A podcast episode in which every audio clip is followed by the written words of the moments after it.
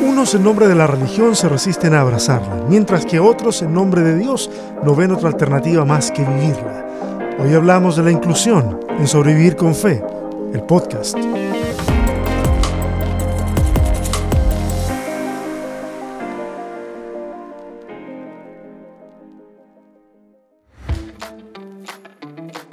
Señoras y señores, niños y niñas, abuelitos y abuelitas, conservadores y progres, fundas y liberales, lo que todos habían pedido ha llegado. Yo les recomendaría ir a buscarlo a algún otro lugar porque de seguro ustedes no pidieron este podcast. No, nadie lo pidió, nadie pidió que volviera este proyecto, pero le tengo tanto cariño y me hace tanta falta que acá estamos una vez más. Ustedes saben, yo no soy el podcaster más prolífico ni el más constante. Y tú sabes, no es por eso que estás acá.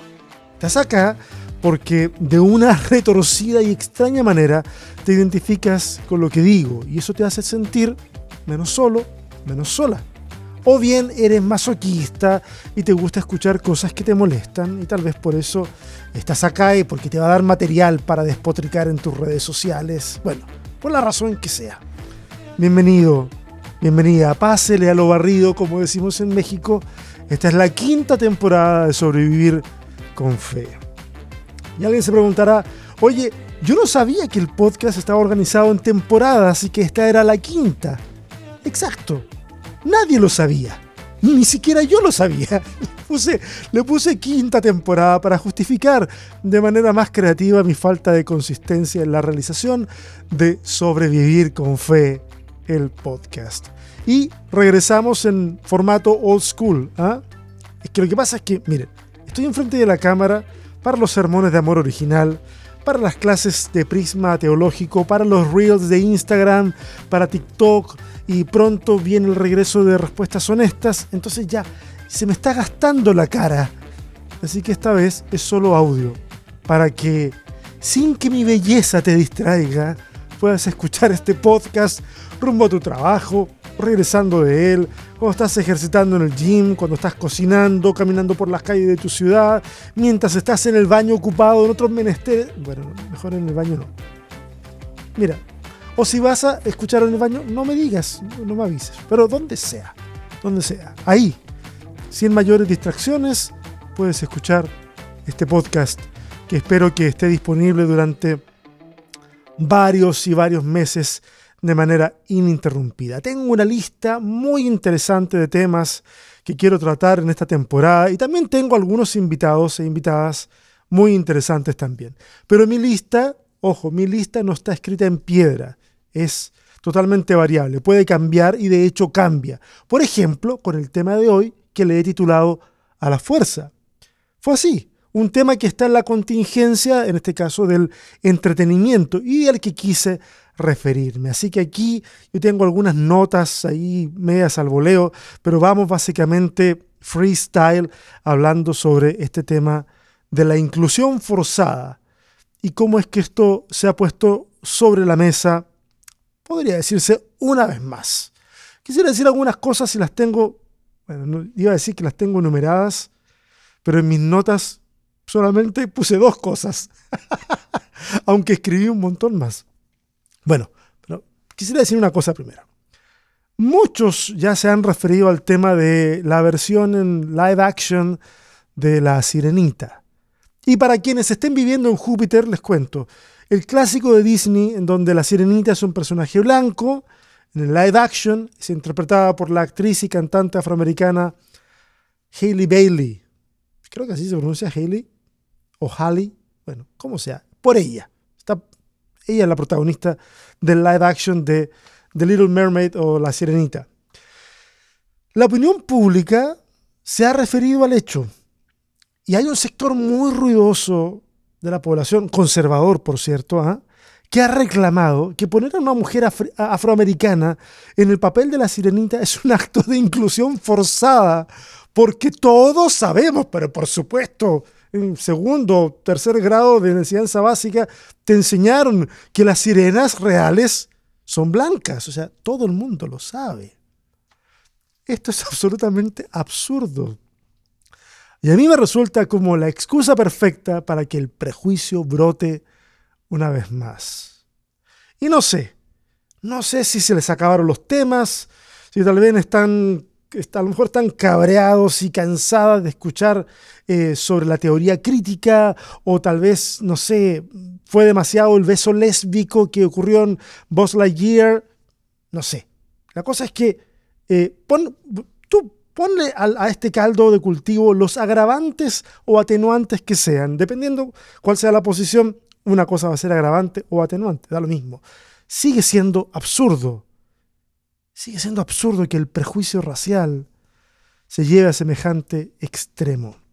Y yo no quiero, no quiero abrumarte con datos, con cifras.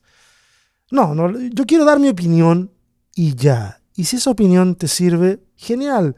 Si esa opinión que voy a dar no te sirve, pues genial también. Déjame, déjame contarte un poquitito cómo es que yo veo esta situación acá en los Estados Unidos. Gran parte de los grupos que se han pronunciado, tal vez la mayoría, y digo tal vez siempre para dar un margen de error, pero tal vez la mayoría son cristianos.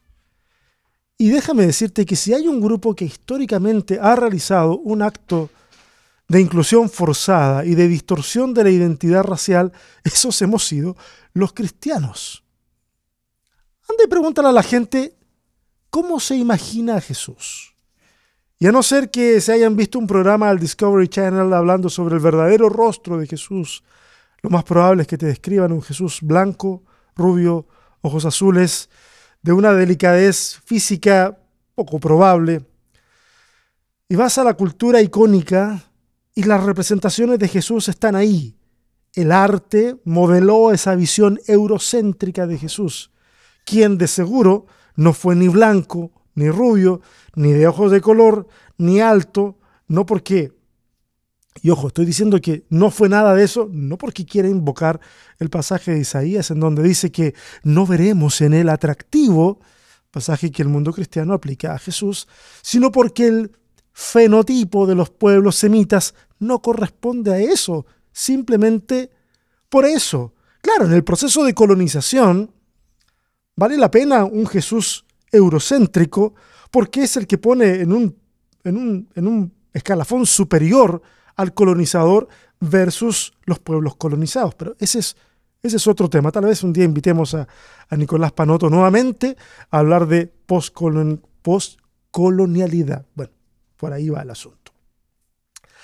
Me preguntaba yo al respecto, ¿qué pasaría si, bueno, como se ha hecho en algún momento, pero de manera intencional, si en el cristianismo popularizáramos un Jesús negro? Todo el mundo, todo el mundo, hasta los más abiertos de mente, todos se sorprenderían. Y gran parte de ese mundo reclamaría que es un acto seguramente de inclusión forzada. Claro, porque de seguro ahí se echaría mano de los argumentos antropológicos, el contexto geográfico y bla, bla, bla. Porque somos especialistas en usar la ciencia cuando conviene. Y cuando no conviene, pues seguimos montados a caballo de nuestros prejuicios. A mí me parece de extrema importancia reconocer nuestra arrogancia, reconocer nuestra hipocresía y pedir perdón.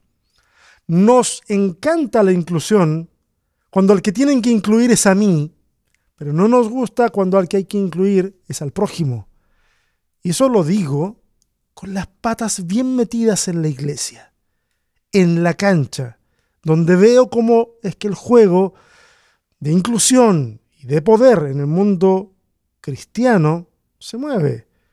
En ese sentido, creo que la Iglesia debe ejercitarse en el arte de la inclusión forzada, pero no para imponer a un Mesías blanco, sino para integrar a los que hemos rechazado sistemáticamente desde que el movimiento de Jesús se hizo institución y junto con ello inició su proceso de petrificación. Porque verán, así funcionan todos los movimientos. Comienza como algo tremendamente orgánico, natural, las cosas fluyen, hay una mística especial. Tú, si has sido parte de cualquier inicio de algo, sabes que esa es la dinámica. Pero eventualmente lo que todo es eh, dinámico y orgánico pasa a ser más organizado y la organización pone límites y luego pone estructuras y luego jerarquías y lo que antes era una, un asunto que se movía libre como el agua pasa a ser monolítico, rígido. Y eso, desde todos los ángulos de análisis, es lo que le pasó al cristianismo. Y desde el cristianismo tenemos que reconocerlo. Porque si queremos que algo cambie, pues tenemos que darnos cuenta qué es lo que queremos que cambie. Bueno, me hice una mini reflexión sobre la petrificación del movimiento de Jesús aparte. I'm sorry, ustedes saben. Estoy freestyle, freestyle, sin guion, con puras ideas ahí sueltas en el papel. Ok, en muchos lugares se valora que las cosas se den de forma natural, como lo hablé hace un momento. Queremos que sea así orgánico. Orgánico es la palabra que, que, se utiliza más. En algunos lugares dicen algo fresco, algo natural, algo orgánico. Queremos que los procesos, por ejemplo, los procesos de integración se den de forma orgánica. Y está bien. Pero a veces esos procesos orgánicos se mueven muy lento. Y es necesario que fuerzas externas lo empujen, porque se trata de la dignidad de las personas. Y esa dignidad no puede esperar hasta que las cosas se den de forma natural. Por lo tanto, hay que tomar acción. Si hay injusticia en algún lugar, yo voy y me muevo, no esperando de que de forma natural, de forma orgánica, la injusticia dé paso a la justicia. No, seríamos indolentes si frente a la injusticia nos quedáramos sin hacer nada. Pero pareciera que para algunas cosas que no nos no nos molestan de forma muy particular, sí, ahí sí estamos dispuestos a tomarnos un tiempo. Ahí sí estamos dispuestos a que las cosas sean orgánicas. No me parece, me parece una hipocresía, un doble estándar en ese asunto. Y una de las cosas que, en las que me gustaría eh, hablar esta tarde es que debemos seguir impulsando la inclusión, no sé si llamarle inclusión forzada, pero ya ya, está el, tema, el término dando vueltas por el aire, así que usémoslo. Debemos seguir impulsando la inclusión forzada de las mujeres que hasta la fecha se siguen viendo desde los lentes de una cultura patriarcal y que no calza con el occidente del siglo XXI. Debemos hacerlo porque es humanamente lo correcto. Porque no existe ni una razón real que indique que la mujer sea inferior en ningún sentido al hombre, ni siquiera, ni siquiera razones teológicas. Y estoy dispuesto a defender lo que acabo de decir donde sea. Pero si a ti no te gusta el argumento teológico, bueno, al menos por sentido común. Debemos forzar también la inclusión de las minorías sexuales en otras iglesias. Minorías que a lo mejor lo que voy a decir puede ser una gran sorpresa para ti. Oh, gran sorpresa. Oh, minoría que existe en cada iglesia del mundo, pero que en la mayoría de los casos permanecen silentes. Y permanecen así porque el silencio es cómplice para que esas personas puedan ser incluidos e incluidas. Esta cosa funciona más o menos así. Todo el mundo puede sospechar algo de alguien ¿ah? en este sentido. Pero mientras no se hable, no existe. Entonces yo me pregunto, ¿se puede considerar a eso verdadera inclusión, aunque en apariencia se vea que esa persona está incluida de forma activa dentro de ese movimiento? No, no lo es. Eso simplemente es hipocresía y es querer evitar conversaciones incómodas y nada más, porque tú sabes, esa persona sabe que sabes, pero mientras nadie hable, todo está bien. Hay lugares en donde ser honesto en torno a la orientación sexoafectiva es la sentencia para comerse cada semana una oración que reprenda, que reprenda el espíritu de homosexualidad. Para comerse semana tras semana las consejerías interminables que esperan que den a luz algún pecado sin confesar del tatarabuelo, no sé, que explique tal situación. Porque nosotros los cristianos evangélicos somos, nos gusta el asunto mecánico. ¿ah? Todo, todo tiene que tener una causa en algún lugar. Y si no fuiste tú, fue tu padre, tu abuelo, tu bisabuelo, tu tatarabuelo. No sé hasta dónde quieren agarrar estas maldiciones generacionales que es una cuestión absurda. Se guarda silencio porque hablar es exponerse a ser relegado de los grupos a los que antes había total acceso. Entonces, un día miércoles, esa persona puede estar en la iglesia, puede estar en el grupo de jóvenes, puede estar en el coro. El día jueves dice, ¿saben qué? Eh, tengo 18 años. Desde los 12 años he sabido que soy gay. Bueno, el día jueves ya no puede participar ninguna de las cosas en las que hacía antes, aunque la realidad sigue siendo exactamente la misma. La única diferencia es que ahora se nombraron las cosas. Eso es todo. Porque en la mente ignorante, un homosexual es sinónimo de pervertido, de pedófilo, de corrupción. Y cuando lo digo, me da rabia de solo citar que esa es una realidad que se declara y se acepta en un montón de lugares. Me da rabia y me da tristeza. Insisto, no voy a hablar de estadísticas, ni siquiera las investigué, pero si tú las investigas, fíjate cuál es el porcentaje de pedófilos que son homosexuales y cuántos son heterosexuales. Necesitamos forzar la inclusión de los más pobres en la toma de decisiones en las iglesias también se han percatado de que en la mayoría de los cargos importantes de la iglesia están, esos cargos están ocupados por gente que cuenta con recursos suficientes como para considerarles al menos de clase media. ¿ah? Y digo mayoría de los cargos a modo, una vez más, como margen para la excepción, ¿ah? de que en algún lugar las cosas pueden ser diferentes. Está bien, porque de repente yo me topo con esto. ¿ah? Yo hablo de un montón de temas eh, y, luego nos falta la persona que dice, sí, sí, sí, pero eh, no, en mi iglesia no, no, en mi iglesia no pasa eso.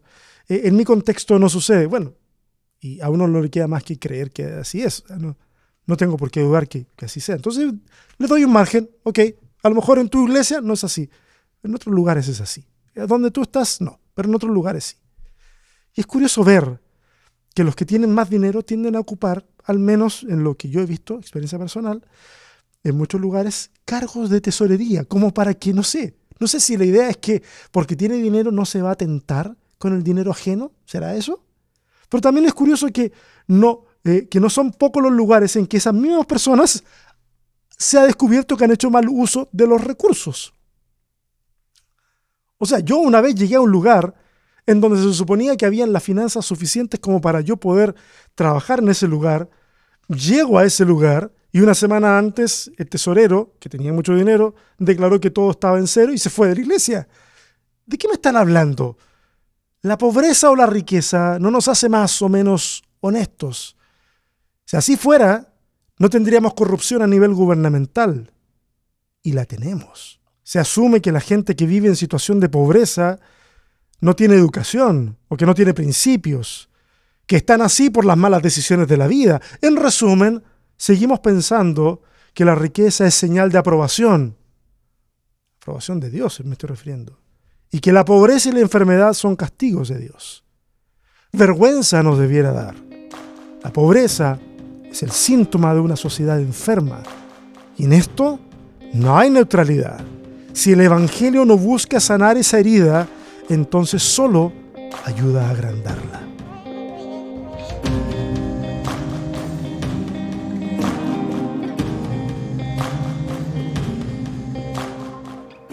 Esa es la inclusión forzada que debemos buscar. Maravilloso si resulta de forma natural. Pero si no se está haciendo ni se está dando de forma natural, entonces debemos tomar pasos concretos para hacer que ocurra. A veces esos pasos concretos son abrir la mesa como un espacio seguro, pero seguro de verdad. No el anzuelo de decir, eh, vénganse para acá, hablemos en confianza, todo seguro y de repente ese líder cuando escucha algo que, no, le gustó va y le lleva eh, ese mensaje a sus superiores en el escalafón y, ellos se encargan de tomar, no sé, cartas en el asunto y al final ese lugar seguro no, se, no era un lugar seguro, era una trampa para que la gente soltara información. ¿Seremos capaces de crear lugares verdaderamente seguros? Ese, ese debe ser un desafío. Aunque, pensándolo bien, hay un tipo de, hay un tipo de inclusión forzada en la Biblia, por, así decirlo, ¿ah? que está incluida en una parábola, la parábola del banquete, no sé si se acuerdan. E, es esa parábola en la que todos los importantes, invitados importantes a un banquete, le hacen un desaire al que les ha invitado, eh, y todos ofrecen excusas muy malas. Pero resulta que la fiesta está preparada, la comida está preparada, y, y la idea del que hace este banquete es que no se desperdicie absolutamente nadie. Entonces va a aprovechar la ocasión para hacer algo que nadie se imaginó. El Señor que hace este banquete manda a sus siervos a buscar a cuantos se encuentren en la calle y que los traiga a la mesa. La, la instrucción es, fuérzales a entrar. ¿Por qué sería necesario forzar a un cojo del camino, a uno que está a medio morir saltando por el hambre que tiene, ¿por qué sería necesario forzarle a esa persona a ir a una fiesta con comida abundante? Mira, hay que forzarles porque el rechazo y la discriminación que han soportado toda la vida ha sido tan grande, tan arraigado al sistema en el que están, que cuando alguien ofrece algo diferente, pueden pensar que se trata de una broma. Usualmente el dicho dice que cuando es cuando algo es demasiado bueno para ser verdad, probablemente no lo sea. Y te pregunto una cosa. ¿Cuándo fue la última vez que alguien pensó que tu proclamación del Evangelio era tan buena que no podía ser verdad? En donde tuviste que esforzarte para que te creyeran y que no te estabas burlando de ellos o de ellas? ¿Nunca te ha pasado? Mm. Bueno, tal vez, y solo tal vez, tal vez nunca hayas proclamado verdaderamente el Evangelio de Jesús. Y en eso todos estamos al debe. Muy bien, este fue el capítulo número uno de la quinta temporada de Sobrevivir con Fe. Me sale así como sobrevivir, con fe. El podcast. Espero no parar en un buen tiempo. Por favor, si ustedes sienten de que este tema era necesario hablarlo o tienen sus comentarios, dejen sus comentarios. Hay, hay, hay, una cajita de comentarios en donde lo encuentren publicado esto en Facebook o en Instagram, en algún lugar, y escuchen el podcast y vuelvan y, dejen sus comentarios. No sé si en Instagram, no, no, en, digo en, Spotify hay algo así, me parece que no, no tengo idea. Pero donde sea, deja tu comentario. Eso nos va a ayudar mucho, no solamente a a saber tu opinión, también activa el algoritmo. Si no le has dado follow en, Spotify o en cualquier lugar, plataforma que estás escuchando esto, yo te invito a poder hacerlo. Eso es una gran ayuda para difundir esta nueva temporada de Sobrevivir con Fe, el podcast. Y yo ya estoy hablando demasiado hacia el final de esta entrega, así que me despido. Paz y mayéutica.